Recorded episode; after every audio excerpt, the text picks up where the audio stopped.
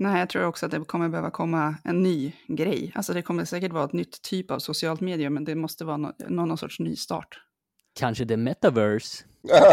Kanske. Tänk att sitta i metaverse med sin vikbara mobil och bara vara snäll och trevlig mot alla.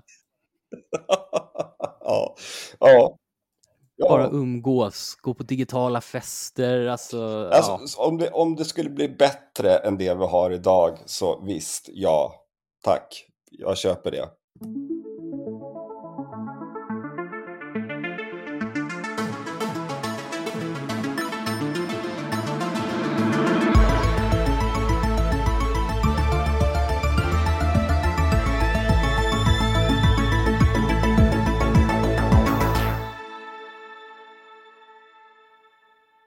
Hjärtligt välkomna ska ni vara till det svåra andra avsnittet av Lördag med M3, din nya prylkompis på helgen. Jag heter Billy Ekblom och jag har återigen med mig Ida Blix och Petter Arnstedt i studion. Hallå! Hallå, hallå!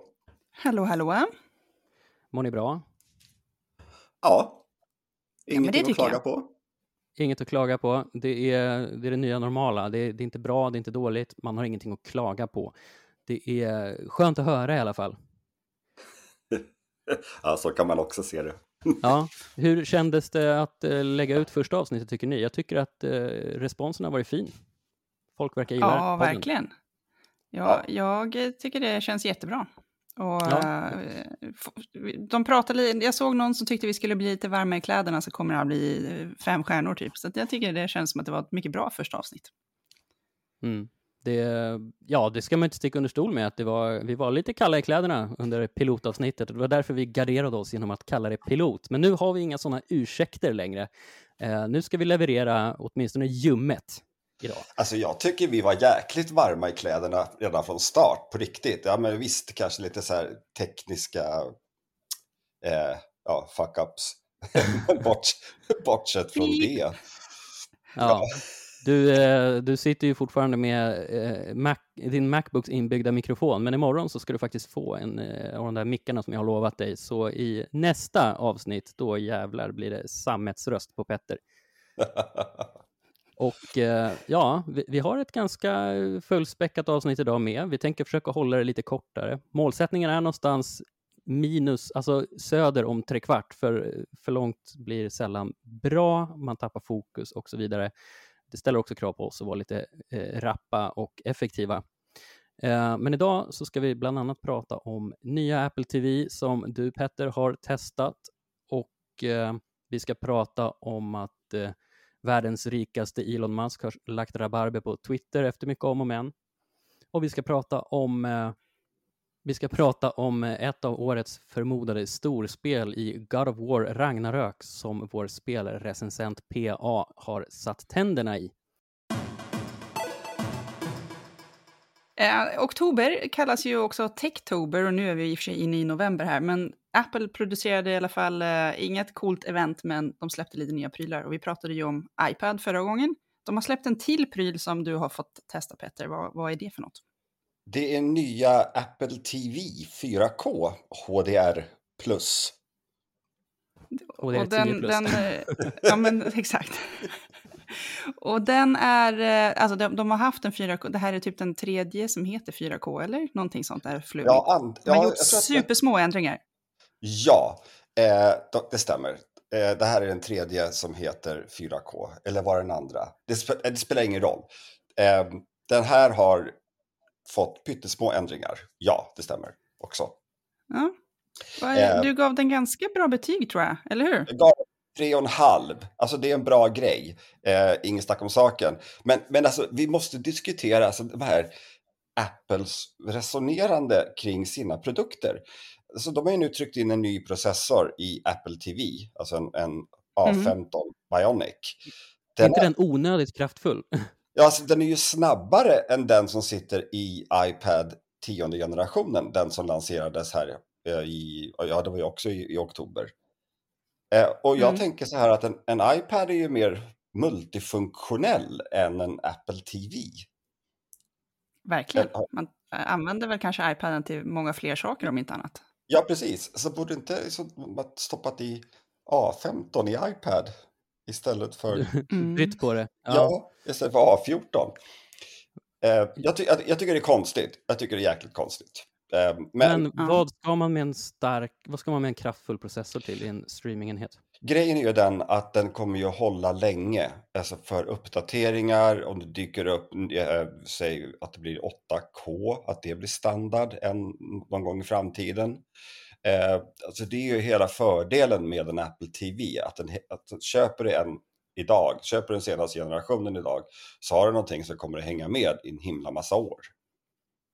Mm. Det är Ja, jag ska ju säga de det. Den Apple resonerar. TVn som...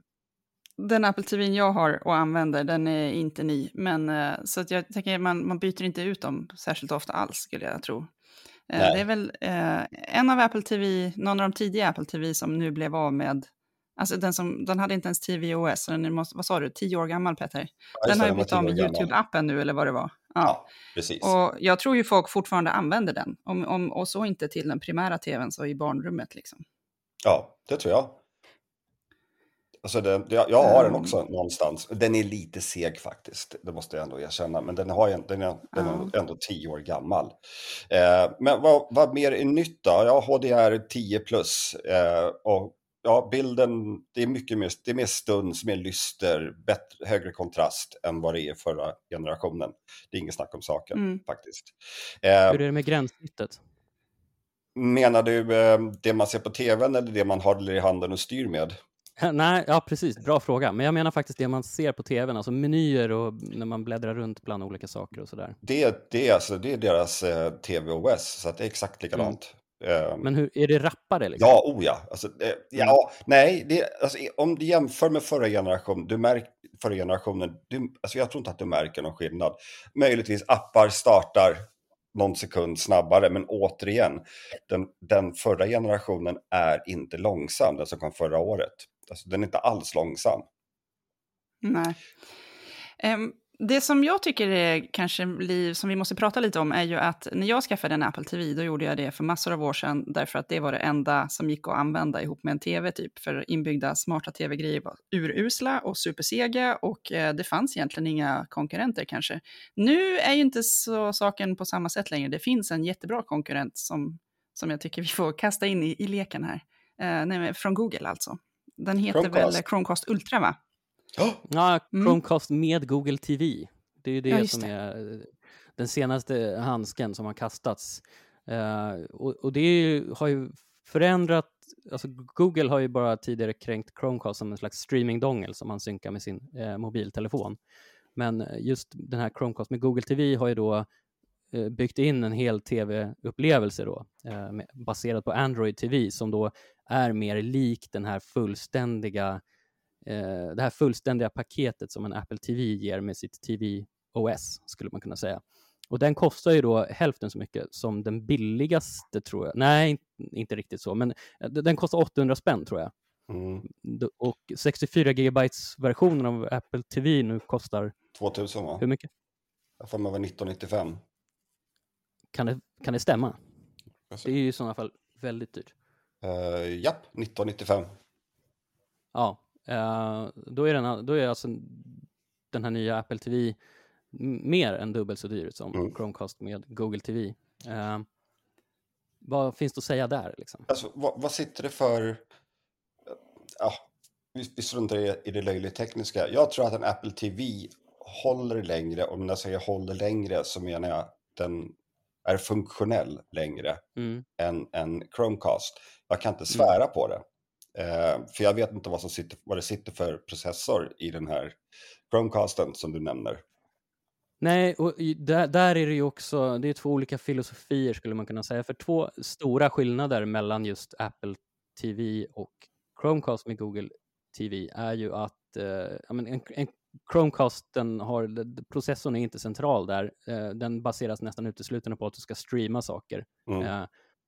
Både, både spel och eh, film och tv-serier. Det, det är inte så mycket som ska lagras lokalt liksom.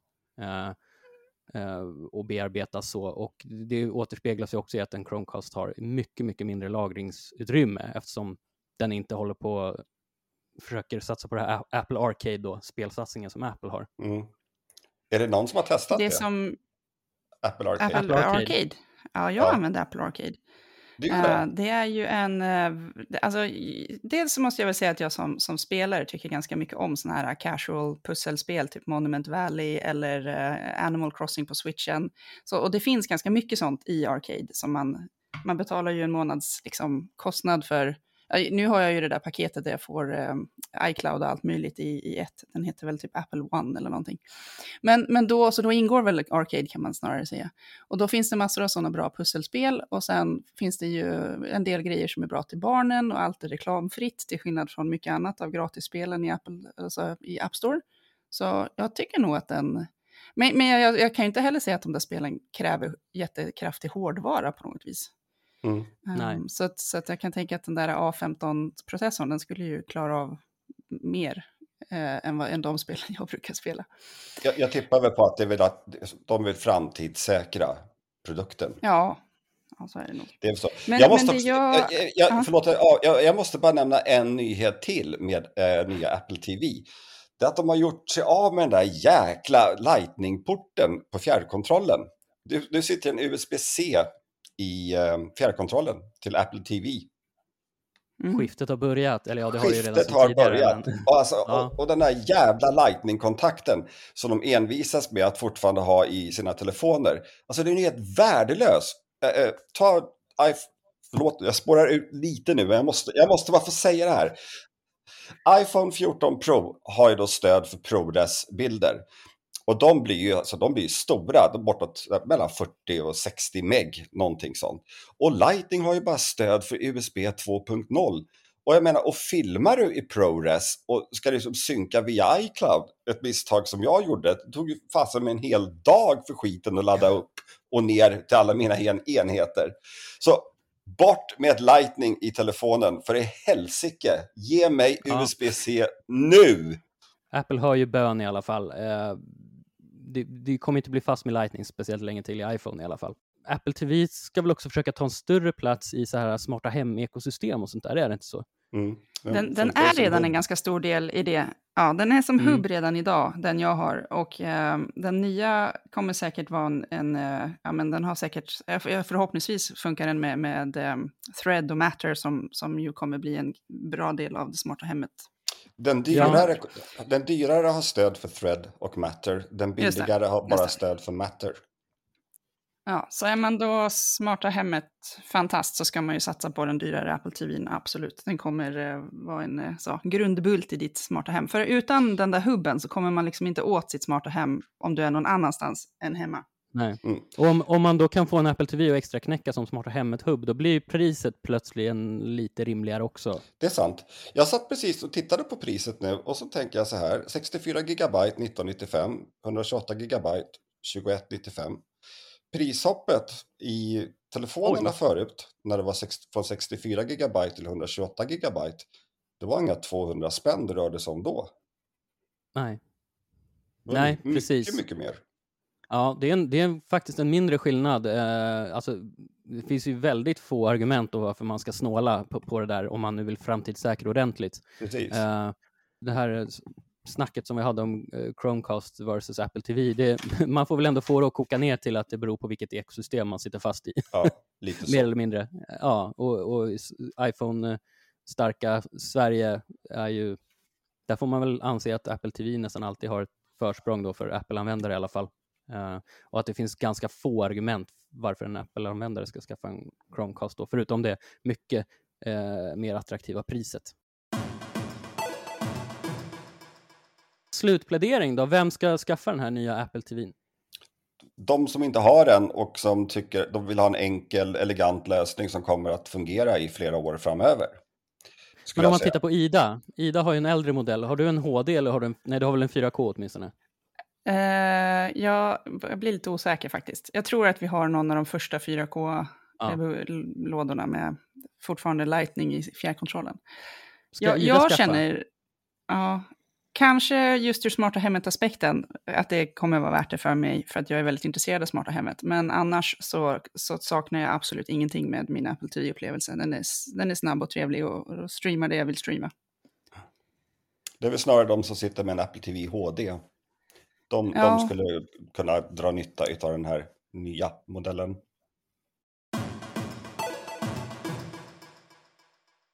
Ja, och eh, som aviserat så har vi också eh, spelat ut det nya God of War-spelet Ragnarök eh, lagom till eh, recensionsembargot släppte här eh, klockan 17 på, på torsdags eh, eftermiddagen. Och eh, jag har med mig vår spelrecensent P.A. Knutsson. Välkommen hit! Tack så mycket! Hur eh, var det att spela det här eh, eposet under förhållandevis tidspress? Hur lång tid hade du på dig att spela? Eh, två veckor ungefär, om okay. jag inte mig. Så att, relativt god tid ändå. Men ja. Ja, det blev stressigt i slutet i alla fall. Det blev stressigt i slutet. Det blir ju ofta så när man recenserar eh, spel, tycker jag. Att eh, man tar lite lugnt i början och sen så bara, oj då, eh, nu måste jag rappa på här. Ja, men precis. Och jag hade hört eh, förhandsnacket så pratar de om ungefär 20 timmar att spela mm. ut spelet. Eh, kanske lite mer än man ska samla alltihopa. Mm. Eh, men jag var uppe i 40 timmar ungefär och har fortfarande inte gjort alla sidogrejer eh, ja, och så vidare. Så att, jag läste någonstans att det kunde ta upp till 100 timmar att spela ut alltihopa och det känns väl lite överdrivet kanske. Men, man kanske man, är klar lagom till jul. ja men precis. Om ja. man riktigt samlingsmani så jag, eh, jag ska gå rakt på sak här eh, och jag frågar dig, kommer God of War Ragnarök utmana Elden Ring om titeln Årets spel? Svårt. Eh, absolut topp tre, kanske topp två. Eh, och det är just Elden Ring som är motståndaren där. Eh, Elden Ring är ju mer eh, unikt så att säga. Det är väl det som drar ner God of War lite grann, Ragnarök, eftersom det är så likt föregångaren. Det är bättre på i stort sett alla sätt och det är, eh, det är definitivt bättre spel men det märks också att rutterna sitter i Playstation 4 eftersom det släpps på den konsolen också. Mm. De har inte det... kunnat ta sig alla kreativa friheter då kanske eftersom det finns en eh, bakåtkompatibilitet att ta hänsyn till. Ja men exakt eh, och det märks ju inte minst på Eh, tekniken att det finns till och med upp till 120 fps-läge. Mm. Eh, och det är ju för att miljöer och så vidare är ganska begränsade i spelet. Eh. Yes. Yes. Hur, ehm, alltså är det någonting, jag antar att det, det känns väldigt mycket att det här är en direkt uppföljare till det spelet då, God of War. Ja men precis, det fortsätter ju rakt av från där föregångaren slutade. Mm. Ja, det hade gått tre år ska sägas, men man fick ju se Eh, en liten preview på det nya spelet i slutet av det första spelet eh, och den fortsätter ju mer eller mindre precis därifrån. Ja. Eh, och det händelserna och karaktären och alltihopa hänger med till det nya spelet. Så har man inte spelat ettan så kommer det vara en del frågetecken vad som händer egentligen för att det förutsätter att man har spelat ettan. Det finns en liten preview eller en liten sammanfattning i huvudmenyn. Mm. Men den tycker inte jag var något vidare jättebra. Nej. Eh, å andra sidan finns det YouTube. Stjälper mer än vad den hjälper kanske? Ja, men precis. Ja. Ehm, den fungerar hyggligt och man har spelat det ganska nyligen, men det var ett par år sedan jag spelade ettan senast så att det var, jag fick hoppa in på YouTube och, och, och eh, fiska upp minnet lite grann därifrån istället. Ja. Vad, ehm, om du ska liksom sammanfatta tvåan då, vad är det som, vad, vad gör den bättre, alltså gör den allting bättre än förra spelet? Det som sticker ut framför allt så är det striderna som är mer, eh, eh, mer möjligheter i dem. Det är mm. Stort sett samma vapen, en eh, nyhet i, i sent äventyret som är jäkligt rolig att använda, men den vill jag inte spoila. Nej. Eh, och sen även skölden används en hel del. Och även så är det mycket mer, eh, man kan utrusta speciella runor och sånt i skölden och vapen för att ge specialattacker. Ehm, det är mer utvecklat än helt enkelt än föregångaren. Mm, det bygger på. Ja, precis. Grunderna känns igen, men det är liksom ett steg till. Mm. Inga revolutioner, men väldigt bra evolutioner. Ja, ja. Det, det är ju, och de har ju ofta, många av de här stortitlarna som, som äh, släpps, de har ju mycket likheter med film, att de är väldigt drivna av ett narrativ som, som mm. går genom rutan så att säga. Äh, Eh, och ibland så kan det nästan bli lite som att det går på räls om du förstår vad jag menar. Eh, det, det drivs, handlingen drivs framåt så kraftigt eh, av utvalda händelser liksom. Sen är det som att man är någon slags mellanaktör ibland. Typ att man Det, det, det, är så mycket karaktären och berättelsen som sätter sig i första rummet. Liksom. Ja, men precis. Det finns några sådana, del, sådana delar i God of War som verkligen eh, ja, man följer efter en person i stort sett och slåss lite grann och gör lite grejer här och var. Men det, det drar ner på tempot ganska mycket. Mm. Lyckligtvis de delarna få. Mm. Eh, så överlag så är det väldigt bra balans mellan just actionmomenten och sen lite lugnare delar och sen lite pussel och sen så lite berättande. Och även så berättas det medan man går runt och gör saker. Eh, mm. Så att det känns inte riktigt eh, så fruktansvärt låst som det kan göra i många Nej. spel just att man bara forslas framåt utan nu får man eh, möjligheten att eh, Eh, spela mer helt enkelt. Mm. Och det är mycket med sidouppdragen kan, kan tilläggas också att eftersom man får tillfälle eh, ganska ofta att eh, sticka iväg på lite avstickare både på världskartan och i, eh, eh på de väldigt hårt utstakade banorna. Eh, att göra lite sidosysslor så blir det så får man mer spelande där helt enkelt och inte bara story, story-delen. Mm, mm.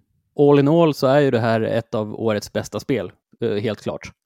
Ja, det, just striderna tillsammans med handlingen och miljöerna är otroligt vackra. Som sagt märks att de är lite föråldrade, att de är lite inrutade och trånga men eh, det är så jäkla makalöst vackra att bara kolla på alltihopa. Mm. Det är en solklar köprekommendation från din sida i alla fall. Det är det absolut. Så länge man inte verkligen avskydde föregångaren då ska man såklart inte titta på den här. Men eh, eh ja, gillar man föregångaren eller tycker det ser intressant ut så absolut.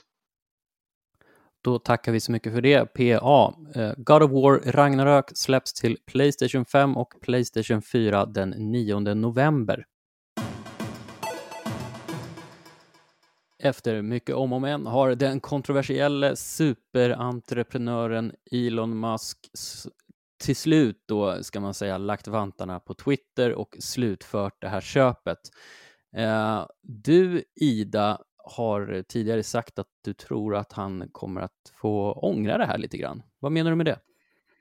Ja, men jag, alltså han är ju en, eh, det känns som att han är en impulsiv person som satt på Twitter en dag och bara kastade ur sig, det här blir svinbra, den där plattformen borde jag köpa, för det, vi, behöver kunna, eh, vi behöver en plattform här i livet där vi kan prata fritt.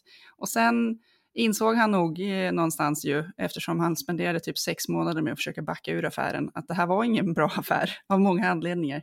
Och nu har han ju haft eh, posten som vd, eller vad han nu än kallar sig för, i typ en vecka. Och eh, han bara kastar ur sig idéer som låter en smula eh, ogenomtänkta, men så här, som alla går ut på att vi måste tjäna mycket pengar på Twitter. Vilket ju Twitter inte har gjort typ någonsin. Ja. Jag tror att, Nej, ja. det blev lite som ett uppvaknande. Han, han har ju själv eh, haft ett eh, väldigt speciellt förhållande till Twitter väldigt länge. Han har varit eh, riktigt aktiv på plattformen. Mm.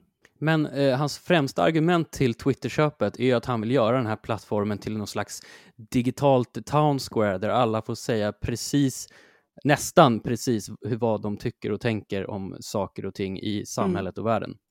Och sen har han ju fått se riktiga siffror på hur det faktiskt går för den här plattformen och vilka utmaningarna är och det är ju någonting helt annat. Den, eh, alltså den här verkligheten är ju någonting helt annat än de visioner ja, som han hade Det känns som att han började med mycket med någon sån här eh, filantropisk eh, liksom, tanke om att det här kommer, jag, jag ska rädda demokra demokratin typ. Och sen nu handlar det istället bara om att jag behöver fixa liksom, balansräkningen här.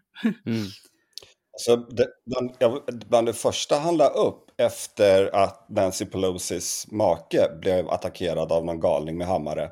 Det var ju så här klockren foliehattsteori då om att det skulle ha skett någonting helt annat egentligen då mellan de här. Ja. Han, tog, han, tog ju sen, han plockade ju sen ner den tweeten också. Jag, ty, jag tycker det är just det här att ja, men alla ska, free speech åt alla, alla får säga precis vad de vill.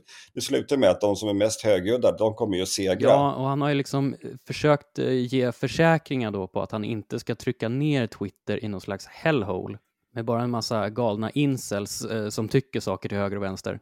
Men det kommer ju ofrånkomligen att få en påverkan åt det hållet om, om nu modereringen av Twitter ska slappas till och han ska tillåta mer eh, extrema åsiktsyttringar och sådär. Ja, släppa in Trump igen och alla hans galna följare. Ja, så det i Sverige har vi pratat en hel del om det här fenomenet med samtalsaktivism och yttrandefrihetsabsolutism, det vill säga att eh, alla är värda att lyssna på för att det ska skapa någon slags bred förståelse för och respekt för att folk har olika åsikter. Men det blir ju problematiskt när man eh, ger utrymme till eh, så att säga fel åsikter. Mm. Eller vad man ska säga. När en av världens rikaste och absolut mäktigaste personerna på hela jorden då tar den här frågan i sina egna händer. Det medför ju väldigt stora utmaningar för det samtalsklimat som redan idag råder på Twitter. Svenskar generellt känns inte speciellt eh, Twitter-intresserade, eller nej, har jag fel där? Måste vara, nej, det är en av de minsta plattformarna, tror jag.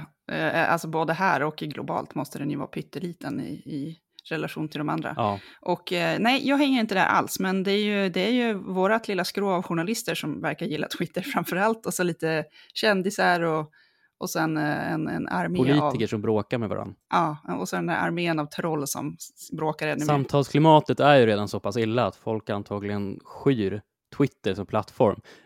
Jag har själv inget intresse alls egentligen av att hålla på och veva med mina olika åsikter där.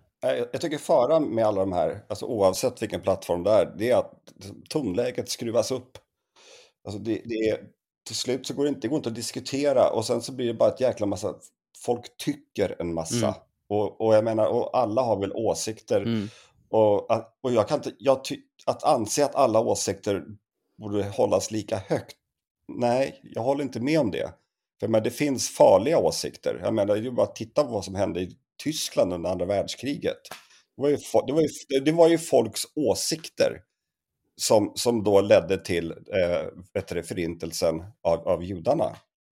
Alltså, ja, ju... om man ser till, eh, om man ska försöka hitta ett exempel i närtid så när, när eh, Trump förlorade valet då, han var ju, ja, han skrev ganska eller... allvarliga anklagelser och, mot och titta... Eh, valsystemet och valrörelsen som, som också drev folk. Ja, eller Facebook i Sri Lanka som eldade på ett litet folkmord där också, eller början till ett. Alltså det, nej, jag, tycker det, jag tycker det är otäckt och det blir än mer otäckt ja. när en människa som eh, Elon kliver in ja. och köper den här plattformen. Alltså jag, tycker det, jag tycker det är läskigt. Mm. Och Ida, du, du är ju Tesla-ägare och har ju tidigare åtminstone uttryckt att du är ganska fascinerad av Elon Musk som person och eh, entreprenör. Vad eh, ska man skämmas liksom för att köra Tesla nu? Eller hur, hur tänker du kring den frågan? Nej, men det tycker jag inte man behöver göra. Men däremot kan man ju absolut bli en smula nervös över att han, alltså han är ju han är ju perso det, han personifierar ju Tesla lite grann, eller väldigt mycket. Så om han nu gör sig själv till någon sorts eh, gigantiskt misslyckande med, med den här affären som han har mm. trampat in i lite impulsivt, då kanske Tesla får ta stryk för det. Mm. Inte för att bilarna helt plötsligt är dåliga, men för att deras chef har klantat till det någon annanstans. Så det känns lite så här, hmm, de där aktierna som har varit värda vansinnigt mycket länge nu, de kanske, liksom in, de kanske får ta stryk av det här helt enkelt. Uh, men...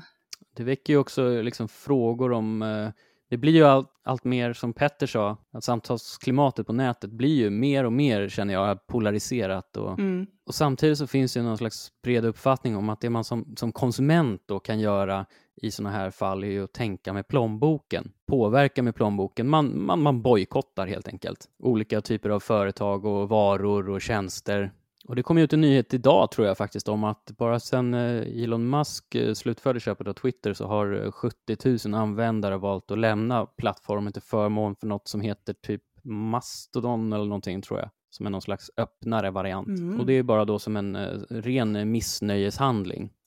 Tror ni att det kommer bli vanligare då att man, om man liksom inte uppskattar ett sånt här tilltag. Alltså, jag tänker prylföretag och, och, och, ja, prylföretag, de blir mer involverade tycker jag i stor politik och komplicerade frågor. Titta på vad som hände med Kanye West, eller Ye som han heter. Mm.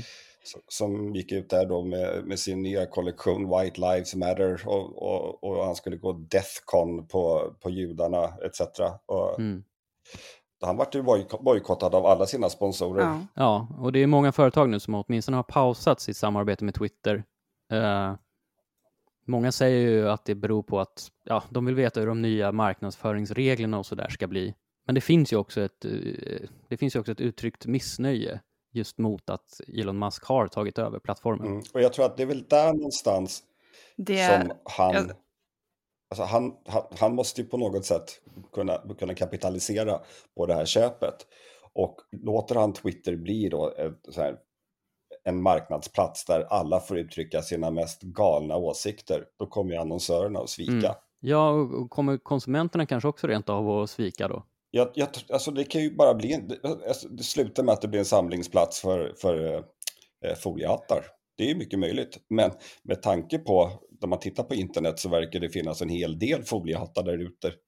Att... Ja, men det kan man ju varken eh, beskylla Elon Musk eller Twitter för egentligen, ensamt. Det är ju, det är ju mer ett, eh, ett systemfel, eller vad nej, ska man kalla det? Att, nej, jag tror inte, nej, alltså det är inte Twitters fel, men jag tror att det är de sociala plattformarnas fel, att vi har fått det klimatet som råder idag. Och att vi har fått en mer polariserad värld. Det, jag, är helt, mm. alltså jag är helt övertygad om att eh, det är Facebook, Twitter, um, kanske inte Instagram då, då men, men de här två stora plattformarna. Jag eh, har läst en eh, superspännande analys från eh, Nila Nilay Patel, eller vad han heter på The Verge, där han konstaterar att Elon, alltså hans, hans grej har väl varit att eh, engineera sig ut ur problem, alltså att det har varit ingenjörsgrejer som han har kunnat innovera med. Och det går ju inte på Twitter, för att det är inte, det är inte ett ingenjörsproblem de har med, med plattformen, och mod, det är en, en modereringsfråga, och det är exakt samma på, på Facebook och de här, att modereringsgrejen är så pass viktig och supersvår. Jag tror att Facebook har ju uppenbarligen inte lyckats och jag menar inte, inte Twitter heller. Hur gör man när man inte kan få folk att säga vad som helst men, mm. men man vill ändå få folk att kunna, alltså det, det är ju svårt mm. eh, eh att, att balansera ut det där så att alla, alla parter blir nöjda. Ja, helt klart och det finns ju, alltså kommer man ens kunna lösa det här problemet? Eller är sociala medier idag, är de så kan de vara så djupt nere i det här träsket att det inte finns någon återvändo? Vad, vad tror ni? Jag tror inte att det finns någon återvändo. Nej, jag tror också att det kommer behöva komma en ny grej. Alltså det kommer säkert vara ett nytt typ av socialt medium, men det måste vara någon, någon sorts ny start. Kanske the metaverse? Kanske. Tänk att sitta i metaverse med sin vikbara mobil och bara vara snäll och trevlig mot alla. ja, ja. Ja. Bara umgås, gå på digitala fester. Alltså, alltså ja. om, det, om det skulle bli bättre än det vi har idag så visst, ja, tack. Jag köper det. Ja, för det är ju det är om, om vi bara ska... Alltså bättre, klim, bättre klimat, alltså snällare och trevligare. Ja. Och då kan vi väl, all, då kan väl åtminstone knyta ihop den här säcken vi tre med att säga att vi hoppas att det blir snällare och trevligare i sociala medier framöver. Vi går över till lite nyheter i korthet och då tänker vi börja med en bomb som slog ner i streamingvärlden typ i början av den här veckan eller kanske till och med i slutet av förra veckan. Och det var att Henry Cavill ska sluta spela Geralt i The Witcher tv-serien. Efter säsong eh, tre då som är på gång. Har ni sett The Witcher?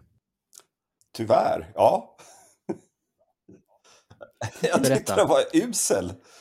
Jag, det var så jäkla, jag såg ett avsnitt och sen så var det så här, nej jag kan inte kasta bort eh, fler timmar av mitt liv på det här.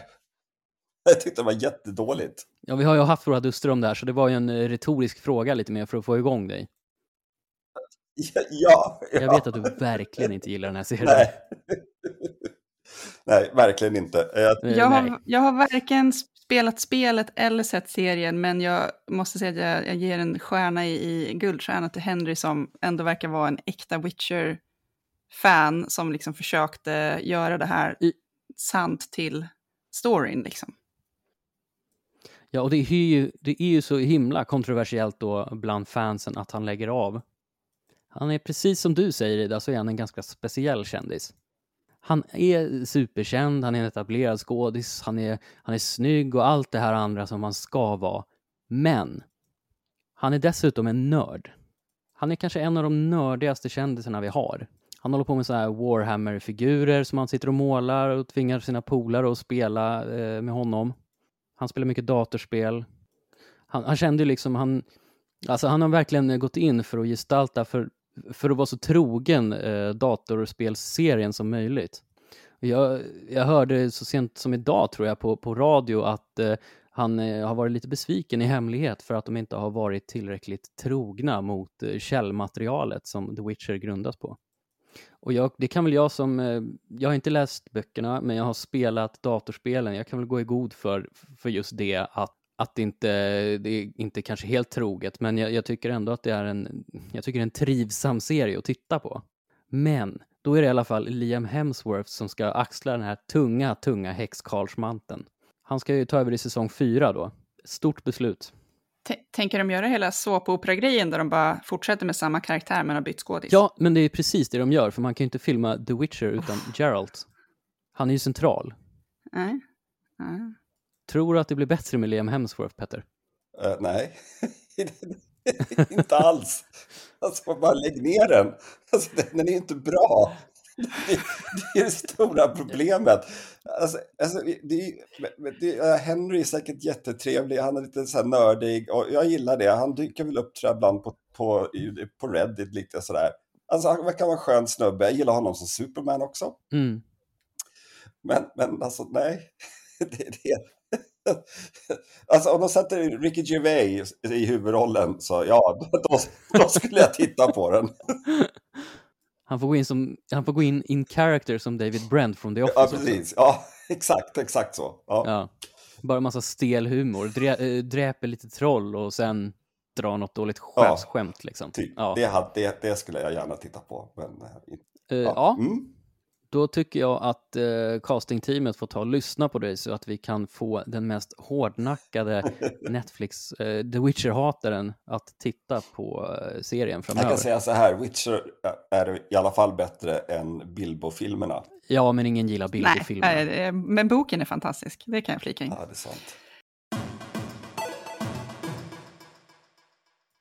Och nu står det äntligen klart att HBO Max eh, tv-seriefiering av eh, tv-spelserien eh, The Last of Us har premiär den 16 januari. Och eh, det, har, har, ni, har ni sett eh, trailern för den här serien? Eller teasern? Tyvärr inte. Ja. Vad tror ni? Alltså jag gillar ju, vad heter han som har huvudrollen i... Pedro Pascal. Just det, jag gillar honom. Jag tycker han är en jäkligt bra skådis. Eh, upptäckte honom i Narcos, tror jag var första gången jag såg honom. Och så var han ju också i Mandalorian. Ja, precis. Eh, däremot så kan jag vara lite så här, behöver vi en till serie, vet postapokalyptisk? Zombies. Vi, vi hade ju Zombies, var det ju Walking Dead, eh, vad heter den andra, Afraid of the Dead, eller vad den hette. Det var någon ja, Fear the Walking Dead, ja. ja Fear, men en spin-off. Eh, så så jag, jag kan vara lite sådär, beh behövs det här mm. verkligen? Mm. Um, men, men, och samtidigt så är jag ju liksom taggad på att se den. Så jag gillar ju, jag tycker det är kul när de gör tv-serier eller film av eh, tv-spel, datorspel. Ja, det är ju roligt när det, när, det, när det blir bra, det får man ju tillstå. Nu tycker jag att det man faktiskt har fått se från eh, The Last of Us tv-serien hittills har sett otroligt bra ut och eh, väldigt då trogen spelförlagan. Men, eh, men det finns ju mycket tv-spels eh, source-material som inte alls har lyckats som film och tv-serier. Vi har ju nu alldeles nyligen faktiskt när Netflix skulle göra ännu en chansning med Resident Evil och fick, den fick ju då superdålig kritik. Alltså den, var super, den var superdålig också. Den var riktigt dålig. En tv-serie som skulle vara då någonting alldeles extra hade de lovat. Jag är Nej. Ja, jag har ju vägrat att titta på den eftersom jag älskar Resident Evil. Men jag står inte ut med det som misshandel. Och du har väl också tv-serien om Halo färskt i minnet? Ja, alltså den var inte så... Det var ju många som gnällde på den också. Eh, men jag tyckte den var okej. Okay. Däremot jag orkade inte se klart den faktiskt. Men jag tyckte att den var, liksom, den var rätt okej. Okay. Mm. Eh, men in, alltså, om, om man har missat den så gör det ingenting. Så mycket kan jag säga. Det, ja, den var okej, okay. inte mer. 16 januari i alla fall är det premiär för The Last of Us på HBO Max. Och jag kan inte, jag, jag, jag kan knappt vänta faktiskt. Så pepp är jag på det här. Tänk om du blir besviken. Tänk om.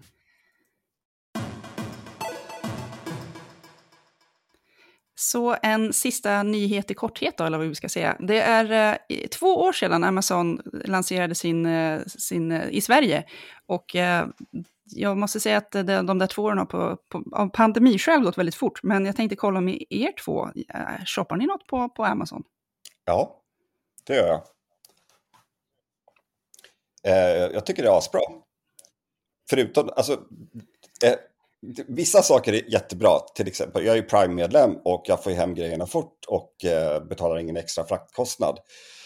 Men deras sajt är värdelös. Eh, det är svårt att hitta saker.